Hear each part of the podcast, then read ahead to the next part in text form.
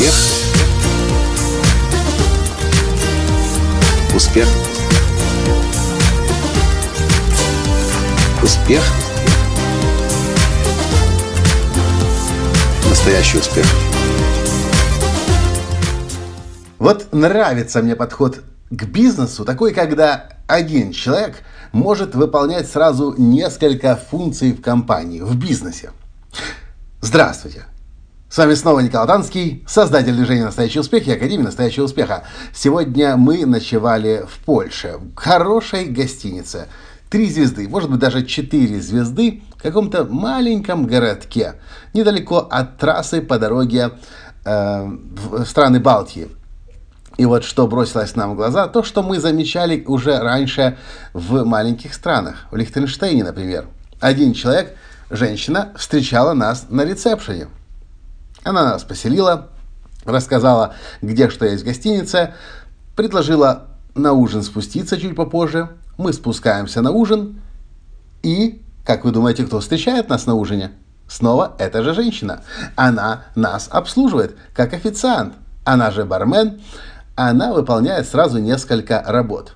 Причем выполняет она все свои работы идеально. И как ресепшенист на встрече при поселении, и как э, официант, и как бармен, и смотришь на нее, и глаз радуется. Может человек одновременно сразу выполнять несколько функций в компании. И самое главное, во-первых, будет для бизнесмена, если вы бизнесмен, конечно же, экономия. С одной стороны, это понятно и очевидно, но я вижу здесь еще больший плюс – если бизнес не сильно загружен, и действительно один человек может по времени успевать несколько функций делать, это означает, что он не будет простаивать, он не будет застаиваться. Что, что происходит с человеком, если он приходит на работу и ему делать нечего? Он ждет, когда появится клиент, например, если это официант в ресторане. Или он ждет, когда будет заселяться какой-то гость, а он заселится следующий через час или через два или через три. Когда у человека есть несколько функций в бизнесе, этот человек постоянно при деле. Этот человек постоянно работает, а это значит, что он себя чувствует хорошо. Я помню 2008 год, когда случился кризис, и все мои клиенты разбежались спасать свои бизнесы. А я сидел дома первые несколько недель в депрессии и не мог понять, а что же делать дальше. Пока не додумался цены понизить и снова быстро набрать коучинговую практику. Худшего ощущения, чем невостребованность, по-моему, вообще в этом мире нету. Я помню, когда-то давно я наблюдал за официантами в ресторане. И мне казалось, это же ведь как хорошо. Это правда было очень давно. Это же как хорошо, когда, например, днем в ресторане или в баре нет никого. И официанты себе могут просто стоять, общаться, курить, не знаю, вообще просто тунеядствовать. А потом я познакомился с несколькими официантами. И я узнал, что оказывается для официантов худшего времени, как просто простаивать, нет. Сейчас я понимаю, что когда человек вроде бы на работу ходит, но не работает, он же чувствует себя невостребованным. А если он не востребован, значит он не нужен. Если он не нужен, как же он может быть счастливым? Ха, не может ли быть, крыться, крыться здесь секрет счастья на рабочем месте? Если человек приходит и отсиживает, протирает попу с 9 до 6, а работает реально один час, полтора, два часа, и вы наверняка знаете, особенно в постсоветском пространстве, это модно было, как сказал мой водитель недавно, когда я уволил сотрудницу. Он говорит, это в Советском Союзе было так. Переступил порог проходной и заработал уже 4 рубля. Это было когда-то так давно. Сейчас деньги нужно отрабатывать, деньги нужно зарабатывать. Знаете, у нас на трассе Киев-Житомир, где мы живем, мы ездим часто в ресторан. Э, Мысливость называется, охотник по-русски. И тоже, к моему большому удивлению, я обнаружил летом, что охранники в этом гостиничном, э, точнее, в этом ресторанном комплексе не только как охранники работают. Они еще территорию убирают, они еще как ландшафтники кусты подстригают, перекапывают, посадят травку, и, по-моему, и, и дрова колят, и костер, камин есть, когда зимой разжигает.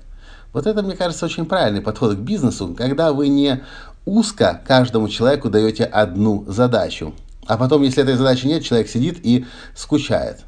Скучает, значит не востребован. Не востребован, значит несчастлив. Представляете, когда у вас много сотрудников, у вас есть возможность нанять, даже если когда вы очень богатая компания, вы можете начать нанять много лишних сотрудников. И вы можете всем платить зарплату. Но если человек ходит на работу 8 часов в день, а реально занят даже 6, а 2 простаивает, какие ощущения будут у него? Невостребованности. Поэтому, мне кажется, лучше людей нагружать. Лучше, чтобы у людей было больше работы, чем не догружать. Тогда, когда человек востребован, он понимает, что он востребован. Он может пользу для людей других создавать. Может создавать пользу для других, значит его жизнь имеет значение. Если его жизнь имеет значение, значит он имеет возможность испытывать ощущение счастья. Мы испытываем ощущение счастья тогда, когда мы чем-то другим можем помочь. Вот такие мои наблюдения за успешными компаниями. И да, я начал с гостиницы в Польше. Но точно такой же случай был с нами примерно год назад в Лихтенштейне, когда одна женщина встречала нас на ресепшене, а вечером мы спустились и в ресторане встретили эту же женщину. Мне кажется, это хорошая практика для успешных компаний. Лучше иметь меньше сотрудников, но вовлеченных сотрудников, у которых будет много работы и платить им больше, чем набивать штат сотрудников, платить им впустую зарплату и видеть на их лицах пустое выражение лица. А вы что по этому поводу думаете? Используете ли вы такие подходы в вашем бизнесе? Если да, напишите. Если нет, может быть, пришло время об этом задуматься и сделать так, чтобы каждый человек чувствовал себя нужным человеком на рабочем месте. Прокомментируйте, пожалуйста, поставьте лайк и скопируйте ссылку на этот подкаст и поделитесь им в социальных сетях. На этом сегодня все. И до встречи в следующем подкасте завтра. Пока. Успех. Успех. Успех. Быть счастливым, здоровым и богатым. Настоящий успех.